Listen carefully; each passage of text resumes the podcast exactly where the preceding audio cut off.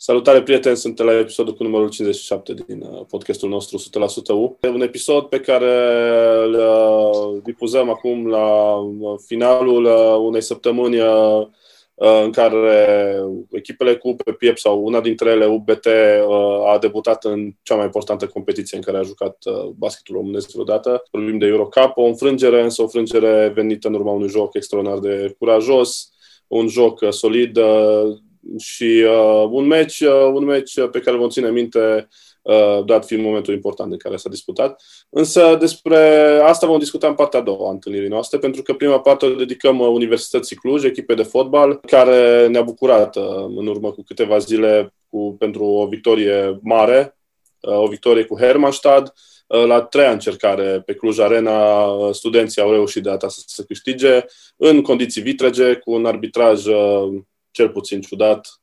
Multe galbene, un roșu și un gol marcat uh, când erau 10 minute de joc în inferioritate numerică. O nouă victorie pentru echipa noastră și despre asta și despre ce va urma la Universitatea Cluj împreună cu Vasile Racovițan vom discuta cu antrenorul Universității, Eugen Neagoie. Bună ziua și vă mulțumim pentru că ați acceptat invitația noastră.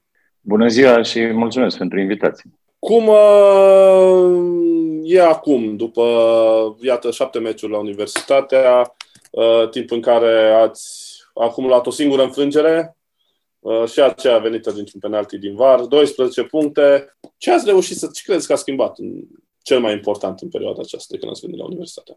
În primul rând, rezultatele au fost altele față de prima parte, chiar dacă și în prima parte, să spunem, echipa a avut un joc uh, destul de bun. Nu a pierdut niciun joc, mă rog, în care să nu aibă șanse de, de reușite, să nu aibă șanse să acumuleze puncte. Deci a acumulat și un punct contra FCSB-ului, un punct contra Craiove, dar după aceea au urmat câteva, câteva înfrângeri. Da, după părerea mea, nemeritate, dar nu mai contează după părerea mea, pentru că pot să spun și de când am venit eu, am pierdut acel joc la, la Rapid după acel penalti de o echipă care este în acest moment acolo în fruntea clasamentului dar care nu ne-a pus nicio problemă până prin minutul 70-72. N-au avut efectiv niciun șut uh, pe poartă până la acel, uh, acel penalti, iar după aceea au mai avut un șut uh, pe poartă destul de periculos prin Unea. Deci o echipă care nu ne-a pus probleme deloc. Mai din potrivă și noi am ratat o ocazie mare în prelungiri. Prin Eli Fernandez puteam să, să scoatem cel puțin un egal și au mai fost încă trei jocuri pe care le-am antrenat la egalitate din păcate pentru noi, pentru că eu cred că meritam mai mult și la voluntari, o echipă care nu ne-a pus nici cea mai mică problemă. Puteam să beneficiem de un penalti clar, dar arbitrii nu au fost de acord. Dacă se dicta penalti, automat și eliminare, pentru că acel jucător mai avea un cartonaj galben atunci avem șanse mari să câștigăm acest joc. După aceea a urmat uh, jocul contra Craiovei, s-a terminat la egalitate 1 la 1, după o primă repriză foarte, foarte bună în care ne-am creat multe ocazii, multe situații de a marca, inclusiv singur cu portarul. Vă aduceți aminte acea ocazie mare a lui Filip când portarul Craiovei mi-a respins-o după linia porții. Eu cred că mingea a intrat în poartă, dar iarăși este doar părerea mea, arbitrii nu au fost de acord. nu au fost de aceeași părere cu mine. A urmat și jocul de la Botoșani în care am terminat la egalitate 1 la 1, iarăși un joc în care cred eu că merita mai mult după ce s-a întâmplat spre finalul jocului. Botoșani nu, nu, nu și-au creat ocazii de a marca, ne-au marcat un gol după o greșeală mare a noastră, după un corner, dar după ce am egalat ne-am mai creat încă trei situații foarte mari de, de a marca, n-am reușit și avem 14 puncte în acest moment. Eu cred că puteam să avem în jur de 18, chiar 20 de puncte fără doar și poate. Dar ăsta este fotbalul. Cum nu ne rămâne decât să fim concentrați, determinați, să ne dorim victoria așa cum le cer băieților la fiecare, la fiecare joc. Exact la asta, asta vreau să vă întreb. Spuneți că le cereți băieților victoria la fiecare joc. E bine, urmează câteva jocuri foarte tari din punctul de vedere al clasamentului, din punct de vedere al echipelor, adversarilor pe care îi întâlniți. Sâmbătă cu Farul, liderul la zi al campionatului, apoi două meciuri cu rivala din Cluj, în cupă, în campionat, apoi vine meci cu FCSB, apoi vine Craiova, meciul cu Craiova. cum îi simțiți pe, pe jucătorii dumneavoastră și din punct de vedere mental, mai ales după seria asta bună și uh, cât de solizi vedeți în fața unei astfel de cereri? Să joace fiecare meci la, la victorie, să ia maxim. Mai ales când urmează o astfel de serie. Ok, cred că băieții în acest moment uh, și-au dat seama de, de valoarea lor chiar dacă toată lumea le spunea că formează un nucleu bun, sunt jucători cu experiență, jucători cu foarte multe jocuri în prima ligă, unii dintre ei jocul la echipa națională, rezultatele nu, nu veneau, dar acum probabil și încrederea și asta nu, nu probabil cu siguranță și îi văd zi de zi, au încredere în ei acum mult mai, mai mare. Psihic sunt foarte bine, am spus, sunt jucători, mulți dintre ei cu maturitate, cu foarte multe jocuri în spate și atunci nu avem de ce să ne temem. Rămânem, mă rog, rămâne să demonstrăm pe teren că formăm o echipă, o echipă bună. Le-am spus totdeauna, o echipă mare, o echipă valoroasă este aceea care nu pierde jocuri, o echipă care reușește să câștige multe jocuri. Nu să câștigăm astăzi un joc, după aceea să pierdem 1, 2, 3, iară să mai câștigăm un joc. Ceea nu este o echipă foarte puternică. Eu îmi doresc ca Ocluj să arate foarte bine din toate punctele de vedere și aici mă refer și la organizarea jocului și la rezultate. Cu siguranță, asta ne dorim și de asta ne pregătim în fiecare zi, în fiecare săptămână. Am mai auzit povești de genul, mă rog, se discută de antrenori, că unii sunt mai defensivi, că unii sunt mai ofensivi.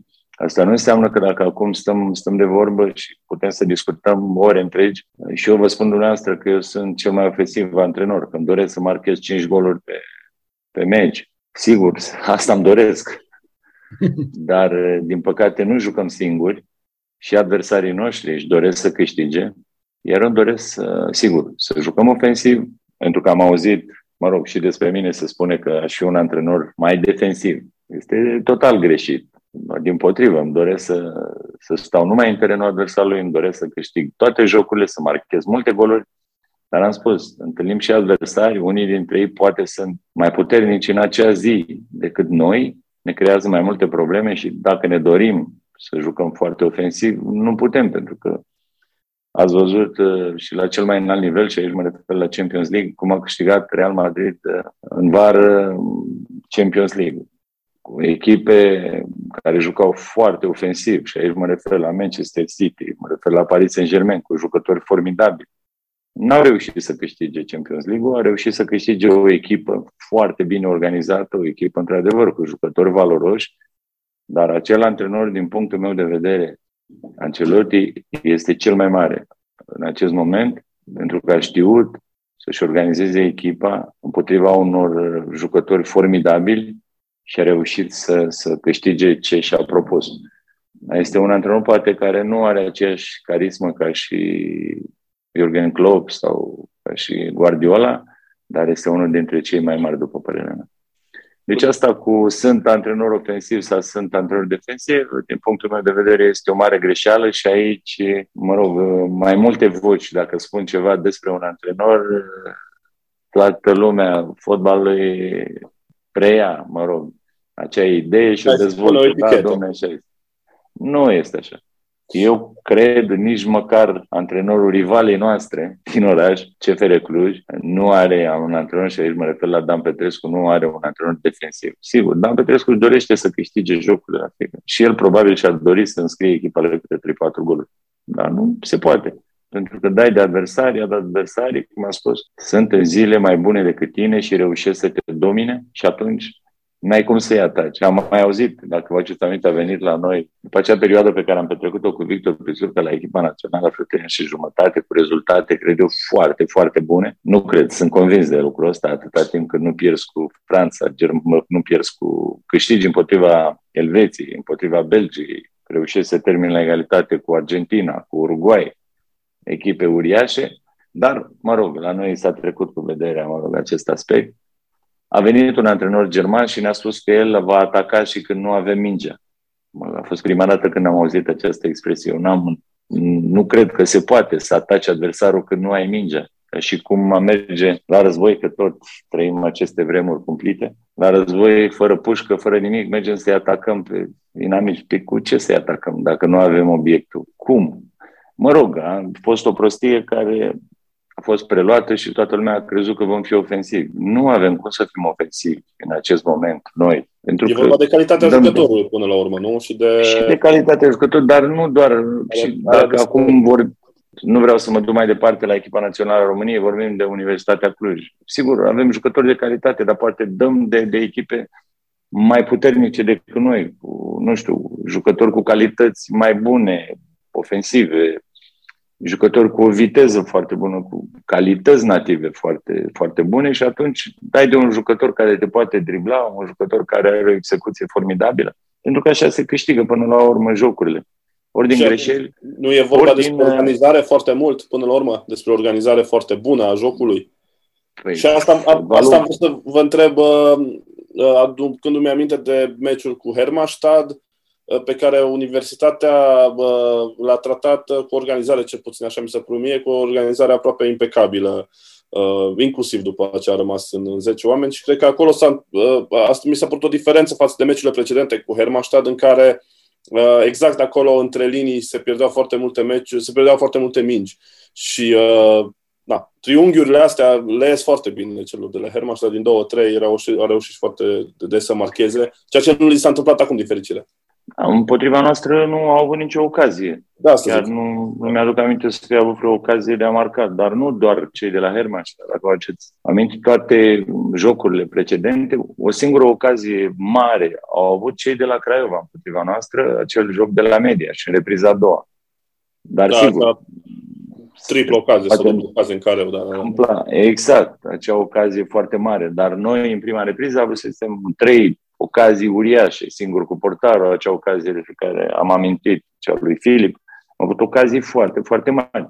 Sigur, îmi doresc să nu, nu aibă nicio ocazie adversare, așa cum s-a întâmplat la voluntare, așa cum s-a întâmplat la rapid, așa cum s-a întâmplat toate jocurile, pentru că noi, până în acest moment, și nu aș vrea să, să mai primim goluri, nu aș vrea să primim goluri deloc, dar până în acest moment noi am primit uh, trei goluri doar din faze fixe unul din corner la Botoșani, am primit contra Craiovei la media și un gol dintr-o lovitură liberă directă, o execuție foarte bună a lui Iancu și am mai primit un gol din penalti la Rapid. Nu, nu ne-a pus mari, nicio echipă nu ne-a pus mari probleme să, nu știu, să ne facă șahmat la vreo fază și să ne marcheze gol.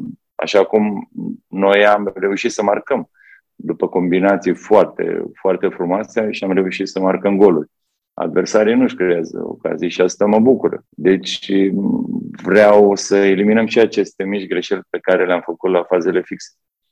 Dar rămâne să lucrăm în continuare, rămâne să, mă rog, să ne perfecționăm. Dar, încă o dată am spus, jucăm contra unor adversari. Acei adversari au și același obiectiv ca și noi să câștige jocul.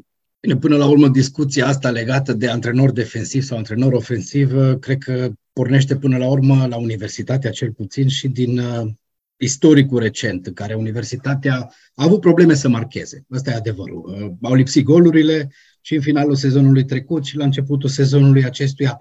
Și acum sunt uh, 5 goluri marcate, 3 goluri primite de când ați venit la universitatea. Au fost mai multe ocazii să marcheze. Uh, ce anume lipsește acolo în față? Spus, mi-aș dori să avem un joc uh, foarte ofensiv, să putem să facem pressing. Asta înseamnă să fim foarte pregătiți, foarte bine pregătiți și fizic. Iar restul problemelor să le rezolvăm la antrenamente, sigur. Mi-aș dori să avem o posesie foarte bună, să avem 10 ocazii pe meci, să intrăm în combinații, să avem jucători foarte tehnici. În acest moment am spus, avem un club de jucători și sunt mulțumit de lotul pe care îl avem la dispoziție. Nu avem un lot foarte numeros, avem și mulți copii în, în lot, dar sigur, mi-aș dori să mai aducem 2-3 jucători cu o tehnică și mai, mai bună. Adică dacă vom aduce jucători în perioada următoare, perioada următoare mă refer după decembrie, vom încerca să aducem jucători foarte valoroși, nu vom încerca să aducem jucători doar de dragul de a face transferul, pentru că asta nu, nu ne interesează. Mai bine rămânem cu, cu jucătorii, cu nucleul pe care îl avem în acest moment și ne luptăm până la final. Deci dacă vom aduce jucători, vom aduce pentru a îmbunătăți lotul, pentru a juca un fotbal și mai frumos, pentru a avea rezultate și mai, și mai bune. Deci nu vom aduce jucători doar de dragul de a aduce și, nu știu, să am eu nemulțumiri vis-a-vis de băieții pe care avem acum în vestiar. În acest moment, ei sunt cei mai buni pentru că sunt ai noștri. Cât de tare va încurcat sau va da planurile peste cap fuga aceea neașteptată lui Timo Lecert, un jucător pe care bănuiesc că l-ați așteptat să vă ofere o soluție în plus în linia defensivă. Da, în acea perioadă aveam și mari probleme. Pițian e accidentat, a lipsit o perioadă destul de lungă, nu aveam multe, multe soluții. Era, mă rog, frică nu mi-a fost niciodată la fotbal, dar mă gândeam, făceam fel de fel de, de, de scenarii. Dacă se întâmpla ceva cu unul dintre fundașii noștri centrali, atunci trebuia să improvizăm și de asta mi-am dorit încă un fundaș central să avem o soluție în plus. E un jucător, un jucător valoros, un jucător cu un CV impresionant, dar, din păcate, nu a fost să fie. El a venit aici, a stat, a făcut un antrenament, a mers la acel joc de la, de la Media și contra celor de la Chindia, iar în ziua următoare a părăsit Clujul și ne-a trimis doar un mesaj, își cere scuze, dar nu rămâne din, mă rog, motivele pe care le, mă rog, invocat el, eu nu cred și nu am crezut absolut deloc ce a încercat el să ne transmită și scuzele care au urmat. A invocat uh, probleme fizice ca să știe și... Nu cred că este adevărat, dar nu, nici da. nu mai contează în acest moment. Uh, nu este jucătorul nostru și chiar nu, nu vreau să discut despre. Asta a fost să fie un jucător pe care, pe care l-am dorit. Polonezul Novak, e, nu e o variantă sau cum? Uh, care e situația? El, el în acest moment este în lot, face parte din lotul nostru. Probabil va, va face parte și pentru, din lot și pentru partida de la Constanța. Nici nu avem foarte multe soluții. Mă bucur că și-a revenit și Pițian și el este în, în lot. Sper că la partida contra CFR-ului și Mitrea să, să apară în lot. Vine după o perioadă destul de lungă, după o accidentare. Da, aș vrea să fim cu toții, cu toții sănătoși. Știți acea problemă pe care o avem cu, cu Tescan, din păcate, cel mai probabil el nu ne va putea ajuta până în ianuarie, dar este un băiat care muncește foarte mult, el este afectat în acest moment de, de acea accidentare destul de, de serioasă, dar este pe drumul cel bun și îl așteptăm cu brațele deschise să revină cât mai repede în lotul nostru, dar trebuie să treacă prin, prin mă rog, această perioadă de, de recuperare, el face tratament în acest moment, ne vedem în fiecare zi, discutăm. Vom, vom vedea cum Novac a jucat, a jucat uh, acel joc de cupă de la București contra celor de la Chiajna. Cu siguranță va apărea când voi considera că va trebui să apelăm la el, vom apela, fără doar și poate. Eli Fernandez sper să, să fie apt la jocul contra CFR-ului. Deci nu face parte din lot uh, pentru jocul de la Constanța. Apropo de jocul contra CFR-ului, sunt convins, chiar dacă mai este până atunci, nu foarte mult, că deja vă faceți gânduri, uh, toată lumea înțelege importanța unui asemenea meci, mai ales că sunt două acum cu atât mai mult. Uh, există acea problemă pe care o știe toată lumea legată de Kipciu și de posibilitatea de a-l folosi. Prețul e destul de mare. Pregătiți o surpriză celor de la CFR? Oricum, deja ați făcut o surpriză multora cu Kipciu fundaș. Da. Sigur, mi-aș dori să, să facem o surpriză frumoasă suporterilor noștri. Asta însemnând să câștigăm primul joc pe care îl avem disputat acum la Faru, iar după aceea, sigur, toate gândurile noastre vor fi către cele două jocuri contra CFR-ului. Nu știu în acest moment cum vom aborda acele jocuri, mă rog, chiar dacă așa am pus pe, pe hârtie câteva idei, este, mă rog, destul de mult timp până la primul joc, cel din cupă. Vom vedea cum vom, vom fi, în primul rând, mă refer medical. Trebuie să fim cu toții foarte bine, să știm exact cum abordăm cele două jocuri. Pentru că în decurs de trei zile vom juca cele două jocuri contra CFR-ului. Iar uh, pe noi ne interesează foarte tare, nu neg că și cupa este, uh, mă rog, un obiectiv uh, pentru noi, chiar dacă conducerea nu ne-a impus acest obiectiv. Sigur, și jucătorii și eu îmi doresc să, să mergem mai departe. Asta nu înseamnă că vom forța sau vom introduce jucători cu probleme. Nu, jucătorii care vor fi apți de joc, care vor fi bine din toate punctele de vedere, aici mă refer și medical, și psihic, și fizic, vor juca și în cupă, vor juca și în campionat, fără doar și poate. Sigur, Chipciu este o problemă și dacă este acea hârtie și dacă nu este acel contract făcut între cele două părți și se specifică că noi, Clubul Universitatea Cluj, trebuie să plătim o sumă destul de, de mare dacă îl vom folosi pe Chipciu și dacă nu era acea sumă trecută în contract, dacă cei doi președinți sau, mă rog, patronul clubului CFR, Neluțu Varga sau cine a vorbit cu președintele nostru, cu Radu Constanța, așa au bătut palma, atunci dacă așa s-a stabilit, chiar nu avem ce să facem. Îmi pare rău, aș fi dorit ca Alex Chipciu să, să fie disponibil și să-l avem în lot pentru cele două jocuri, dar asta este situația. Sper să reușim să câștigăm ambele jocuri și asta îmi doresc și fără Alex Chipciu. Nu e așa o presiune suplimentară și fizică pentru, pentru jucători sau mergeți pe ideea că până la urmă e normal să joci într-un ritm mai intens miercuri, duminică, joi, duminică, cum se vor juca meciurile acestea? Am mai jucat, am avut, am avut perioade când am jucat, sigur, din trei în trei zile și niciodată nu m-am plâns și nici acum nu voi face chiar dacă nu avem un lot așa numeros ca cei de la CFR. Sigur, asta este situația, astea sunt programările, trebuie să ne descurcăm așa cum putem și sper eu să, să ne descurcăm bine. Cum a fost uh, așa prima întâlnire cu Cluj Arena, cu suporterii, uh, la meciul cu, cu Hermannstadt. Noastră ați jucat și ați antrenat uh, la echipe cu de tradiție, ați jucat la Craiova, mă rog, ați antrenat la Dinamo, cât a fost și mai departe. Uh, sunteți oarecum obișnuit cu presiunea asta echipelor mari din punctul ăsta de vedere, cu suporteri mulți, cu presiune. Cum, cum, cum v-ați simțit așa la primul meci pe Cluj Arena? M-am simțit foarte bine și așteptam uh, să revenim cât mai repede acasă, pentru că trecuseră deja șase jocuri plus cel de, de cupă, șapte care am jucat, mă rog, jocuri doar în deplasare cinci în deplasare și două pe teren neutru la media. Sigur, și eu și jucătorii ne doream să revenim cât mai repede pe Cluj Arena în fața propriilor suporteri. Mi-aș fi dorit să fie într-un număr și mai mare la revenirea noastră acasă, dar îi așteptăm uh, joi și duminică contra CFR-ului să umplem stadionul. Bineînțeles, îmi doresc sâmbătă să le facem o bucurie, așa cum am spus, și să câștigăm la, la Faro.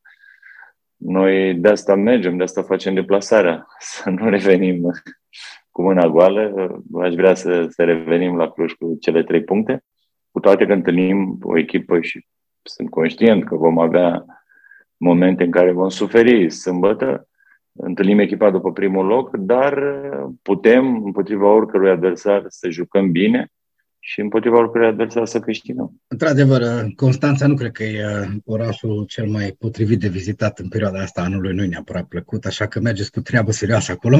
Distracția pentru la vară și așa, rămânând un pic în uh, registrul ăsta mai, mai relaxant, uh, vreau să vă întreb un lucru, sunteți uh, superstițios? Nu.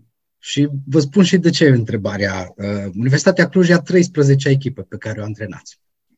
Chiar nu m-am gândit la acest aspect. Poate funcționează uh, exact invers. Și contra, bine... contra celor, da, contra celor de la Hermannstadt, dacă nu greșesc, a fost a 13 etapă. Da. Corect. nu, deci la dumneavoastră nu... funcționează invers. 13 cu noroc. Am, am reținut. Da, dar nu, chiar nu, nu mi-am făcut niciodată griji, probleme, că dacă este în 13 ceva, nu știu ce se întâmplă sau ceva. Nu, sincer, chiar nu. Da, să le spunem uh, celor care ne ascultă că înregistrăm acest episod chiar în 13 octombrie, ca să mergem până la capăt. Cu Astăzi este în 13, da. exact. Uh, și pentru Sper că... să fie o zi reușită și pentru noi și pentru dumneavoastră. Exact. exact. Și, și, și, și, și vreau să mă mai întreb așa, după ultimele meciuri, uh, v-ați uh, nu v-ați plâns foarte tare, dar ați uh, spus totuși de, destul de clar că sunt probleme cu arbitrajul și că arbitrii ar trebui să fie oarecum mai atenți la ce se întâmplă în teren. Uh, chiar le-ați suferit, uh, așa mai în glumă, mai în serios, ochelarii dumneavoastră unor arbitri. Mai aveți pregătiți ochelari de rezervă? Sau nu mai avem? Da, chiar uh, vorbeam astăzi de dimineață cu soția că trebuie să, să merg să-mi comand alții. Dar asta nu, nu are nicio legătură cu arbitrajul. Sigur, da, se fac greșeli și în acest moment, chiar dacă, mă rog, a fost implementat și varul, am tot vorbit, ne-am dorit cu toții să vină și la noi cât mai repede. Din păcate, la noi a venit cu foarte, foarte multe greșeli.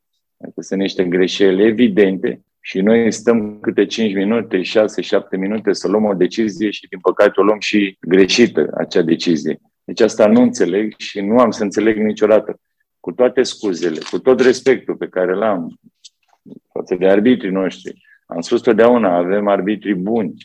Sunt unii dintre ei care arbitrează în străinătate, în cupele europene, mă rog, jocuri de Champions League și o fac foarte bine, iar când uh, arbitrează la noi în, în campionat, uh, se întâmplă uh, să comită erori și erori destul de mari.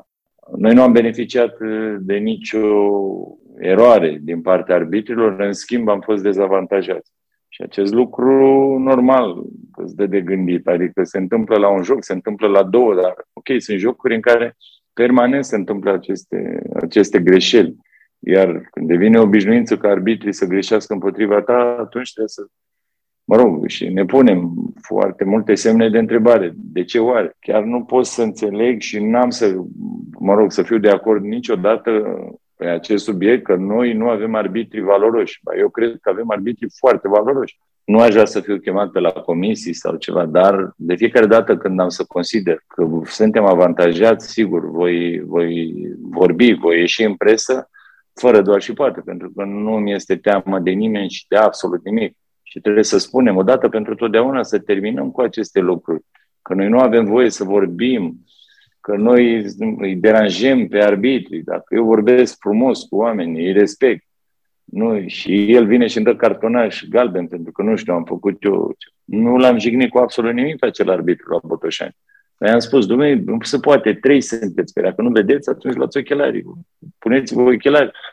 Adică nu poți să, să faci așa greșeli evidente Fazera a fost în fața uh, asistentului și și arbitrului de rezervă, adică pe care ați Asta spun. Și mai era și, și centralul și da, da. eu eram foarte aproape și cum se vedea clar ce s-a întâmplat. Deci nu a fost o fază, mă rog, nu s-a marcat gol, nu s-a dat un penalti în acel moment, dar simplu fapt că este evident ce se întâmplă și tu dai invers, cu asta n-am să fiu de acord. Cum să poți să faci asemenea greșeli. Atunci dacă faci greșeli din astea, le faci permanent, în orice zonă a terenului. Iar da. cu lucrul ăsta nu sunt de acord, pentru că și noi, ca și adversarii noștri, muncim în fiecare zi, transpirăm, depunem un efort fantastic, încercăm să ajungem la ora jocului cât mai bine pregătiți din toate punctele de vedere și atunci vin maestrii noștri, arbitri și decid ei și fac ei ce vor în teren.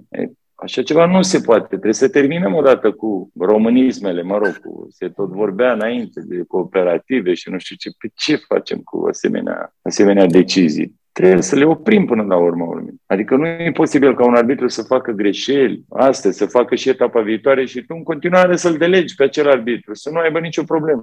Chiar nu înțeleg de ce. Noi greșim și rămânem acasă, rămânem fără servicii. Iar acești oameni contribuie și ei, inclusiv la creșterea unui jucător, la dezvoltarea unui antrenor, la, mă rog, până la urmă la clasamentul final al campionatului, pentru că totdeauna s-au făcut statistici de către dumneavoastră, de colegii dumneavoastră, în care de echip, unele echipe sunt mai avantajate, unele mai dezavantajate. Și asta n-am să înțeleg niciodată. De ce? De ce nu sunt toate echipele, mă rog, tratate la fel? Cu aceeași unitate de măsură. De ce trebuie să aplicăm un regulament împotriva unei echipe și un regulament împotriva altei echipe?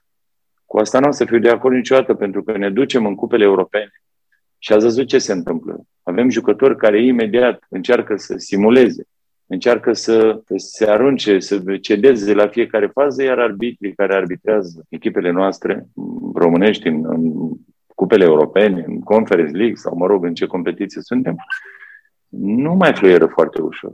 Și atunci ne întrebăm de ce ne elimină echipe din țări care, din punctul nostru de vedere, sau noi le considerăm inferioare nouă, Fotbalul nu este așa. Și vă aduceți aminte, și mă refer la echipe din Albania ne-au eliminat, echipe din Georgia, echipe din Kazahstan. Armenia, adică da. de ce toate aceste lucruri să încercăm să tratăm echipele diferite, iar după aceea acele echipe care de multe ori sunt favorizate, merg și se întâlnesc cu echipe în cupele europene și se întâmplă ce se întâmplă, scoruri, ați văzut și dumneavoastră.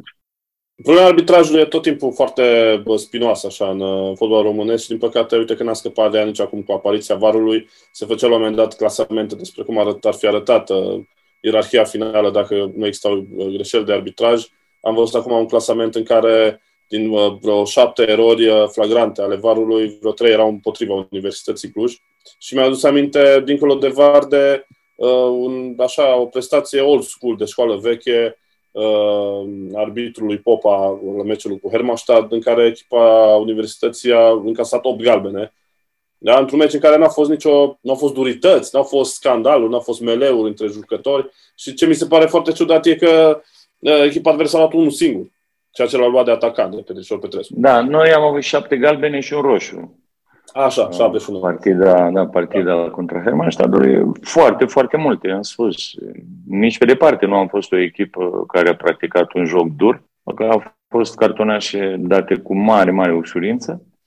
Dar până la urmă urmei am terminat acel joc uh, cu bine, nu doar că am câștigat, puteam să vorbesc și după acel joc, dar sincer nu am avut nici puterea, nici starea necesară să mai discut de ce se întâmplase în timpul jocului, am dat mâna cu arbitrii, i-am felicitat și cu asta basta. Am încercat să, să mergem mai departe, le-am spus și băieților același, același lucru. Cu siguranță, voi, da, voi vorbi, totdeauna voi fi vocal în momentul când se vor face greșeli împotriva noastră, pentru că am văzut ce s-a întâmplat acum la Rapid. Ok, îmi pare rău de acea accidentare a jucătorului respectiv, dar au sărit toți, toți oamenii.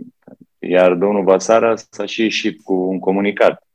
Ceea ce nu mi-aduc aminte să se fi întâmplat după acea gravă eroare de la partida noastră cu, cu voluntari. Un penalti clar, ca lumina zilei și o eliminare. N-a ieșit nimeni să vorbească absolut nimic. Dar Asta este, trebuie să, să mergem mai departe, trebuie să fim mai puternici, le-am spus și, și jucătorilor, trebuie să trecem peste aceste erori și atunci nici arbitrii nu o să poată să mai facă așa foarte multe erori împotriva ta. În momentul când, când joci bine, când... Poate e mai bine, așa cum ziceți, să nu ajungeți pe la comisii, dar hai să spunem noi, de fapt, că până la urmă cred că toată lumea gândește lucrul ăsta. Cartonașele galbene se adună, sunt jucători care după un anumit număr de cartonașe, trebuie să stea câteva etape. Pires deja a stat o tură, dacă mai strânge, mai stă și se apropie meciurile cu CFR, cu FCSB, cu Craiova. Până la urmă, cred că nu-i greu să înțeleagă lumea de ce nemulțumirea asta când se adună atâtea cartonașe fără motiv. Aveți mare dreptate, dar acum nu putem să, să facem sincer nimic. Am discutat cu, cu jucătorii noștri, Sper să, să fim și mai, mai atenți și mai concentrați la ce avem noi de făcut și să îi lăsăm pe, pe acești domni să-și facă și ei treaba, mă rog, nu ne dorim nimic altceva decât să-și facă treaba bine și foarte bine. Pentru că nu ne-am dorit niciodată să fim noi avantajați. Chiar și dacă mă uit la, la alt joc și văd ceva în neregulă, sigur, nu, nu-mi place.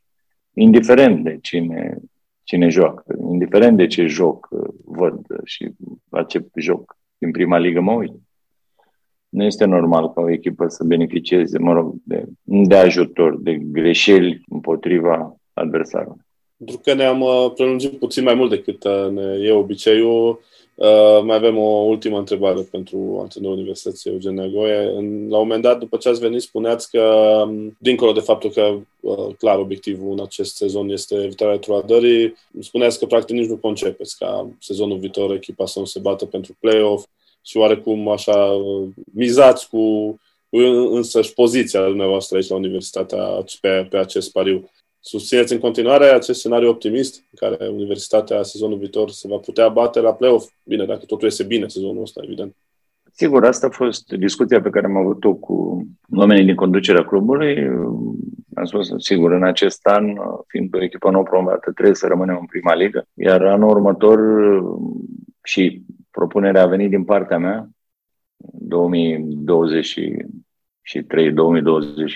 2023-2024, echipa trebuie să, să ajungă în play-off. Dacă echipa nu va ajunge în play-off, în cel de-al doilea an, eu în 2024, practic, închei colaborarea. Deci clubul poate să renunțe la serviciile mele. Dacă vom reuși în campionatul următor să ajungem în play-off, atunci și contractul meu se va prelungi până în 2025. Și oamenii din conducere au, au fost de acord. Așa ne place să încheiem uh, discuțiile noastre note optimiste, așa că nu rămâne decât să ne vedem și să discutăm și în 2025, tot în aceeași postură, dumneavoastră, Comisia de Antrenor a Universității și noi, realizatorii podcastului.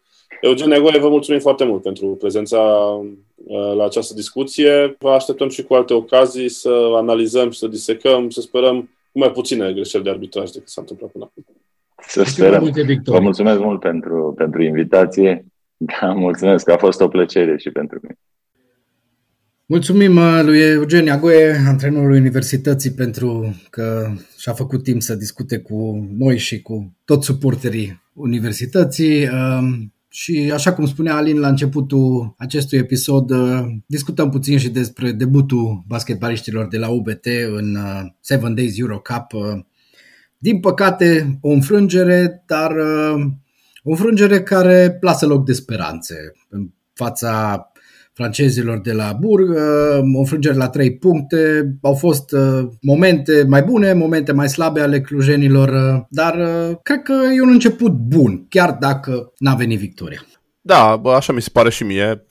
Cred că până la urmă diferența acolo s-a făcut la nivelul experienței de grup, experienței de ca echipă. Na, Burg e o echipă care are niște sezoane în Seven Days Euro Cup e locul 4 în, în Franța, ultima etapă chiar pe Portes, a învins o cunoștință veche a noastră. Mi s-a părut că oarecum am ținut uh, de, ne-am ținut de adversar și până la urmă diferența, dacă stai să te gândești, s-a făcut la liber, adică inspirație, mână mai sigură, au ratat și ei printr-un jucător care marcase 7 din 8, a venit Mindel care la fel era cu tot cam pe acolo, cred că era procentajul a ratat acele libere pe, pe final. Au fost câteva momente de basket, așa oarecum de next level din partea echipei noastre, însă se vede până la urmă că e o echipă nouă și e nevoie de timp. E nevoie de timp. S-a văzut asta și în campionat și în cupă, dacă e până aici. Cred că Mihai Silvășan știe ce trebuie în momentul acesta să, să uh, meșterească, vorba aceea, să fixeze tot felul de, de Uh, poziții și uh, impresia una peste alta a fost bună. Cred că UBT a lăsat o impresie bună la, la debutul în Eurocup. Da, cu siguranță. Mihai Silvășan uh, îl cunoaștem bine. Ne-a spus și el de multe ori că își face temele bine și înainte de meciuri și mai ales după meciuri când analizează ce n-a funcționat. Uh, cred că și-a umplut caietul de notițe destul de bine după ce a vizionat partida de, din Franța și pentru următoarea întâlnire, următoarea întâlnire care va avea loc uh, la Cluj, în sfârșit, joacă UBT la Cluj, în BT Arena. Cred că va arăta un pic altfel uh, jocul clujenilor uh, și chiar dacă rămânem în nota asta optimistă, eu aș vrea să, să discutăm puțin despre un aspect pe care nu multă lume l-a, l-a remarcat, și anume absența lui Victor Sanders din teren în ultimele partide. E un jucător care a venit uh, la Cluj cu evident, un CV impresionant, uh, cu multe, multe speranțe legate de sosirea lui la UBT, dar uh, nu joacă. Nu avem informații cum că ar fi accidentat, deci probabil ori e ieșit din formă, ori există dubii asupra potrivirii sale cu echipa, că până la urmă, dacă ne aducem aminte în discuțiile cu Mihai Silvășan și cu Branco Ciuici, despre UBT, mereu a fost vorba despre chimia asta din echipă.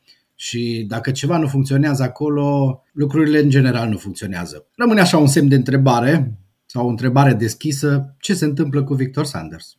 Multă lume se aștepta să fost menajat pentru partida din uh, Eurocup. Uite că n-a fost, n-a bifat niciun meci. Un basketbalist care până la urmă are un CV uh, bun în spate, a fost în draftul NBA, chiar povesteam la începutul, uh, mă rog, la mijlocul verii, când uh, au început să curgă primele transferuri despre jucătorii cu CV care au venit. Uh, Sanders era unul dintre ei. Da, cred că ceea ce spuneai tu mai devreme legat de chimia din, interiorul jocului, interiorul uh, echipei și de relaționarea între jucători poate să fie un factor care să fi determinat trecerea lui Sanders uh, pe bancă. Cu siguranță Mihai Silvășan ne va povesti despre ce s-a întâmplat la următoarea noastră discuție. Chiar o să-l avem pe Mihai Silvășan, sperăm în funcție de cum va avea și el programul în următoarea perioadă să discutăm despre acest început de sezon pentru că este unul dintre uh, momentele importante ale basketului clujan uh, din ultimii 30 de ani. Debut în uh, Eurocup, ne așteaptă meci cu Olimpia Ljubljana, echipă de, de primă mână din, uh, din Europa, o echipă care a jucat uh, și Euroliga și așa mai departe. În uh, BT Arena, uh, prieteni, uh, va fi o toamnă fierbinte de tot, așa că vom fi cu ochii pe, pe, pe echipa de basket a Clujului pentru că ne, ne place, ne place acolo în, lângă, lângă basketbaliștii clujani.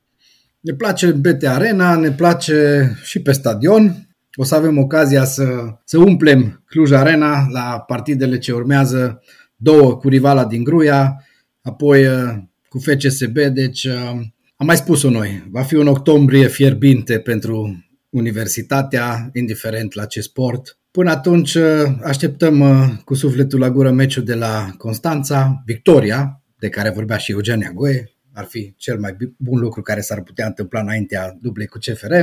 Și până atunci uh, să vă meargă cât mai bine. Mulțumim că ne-ați ascultat și ne auzim la următoarea întâlnire cu podcastul 100% U. Haideu! Haideu!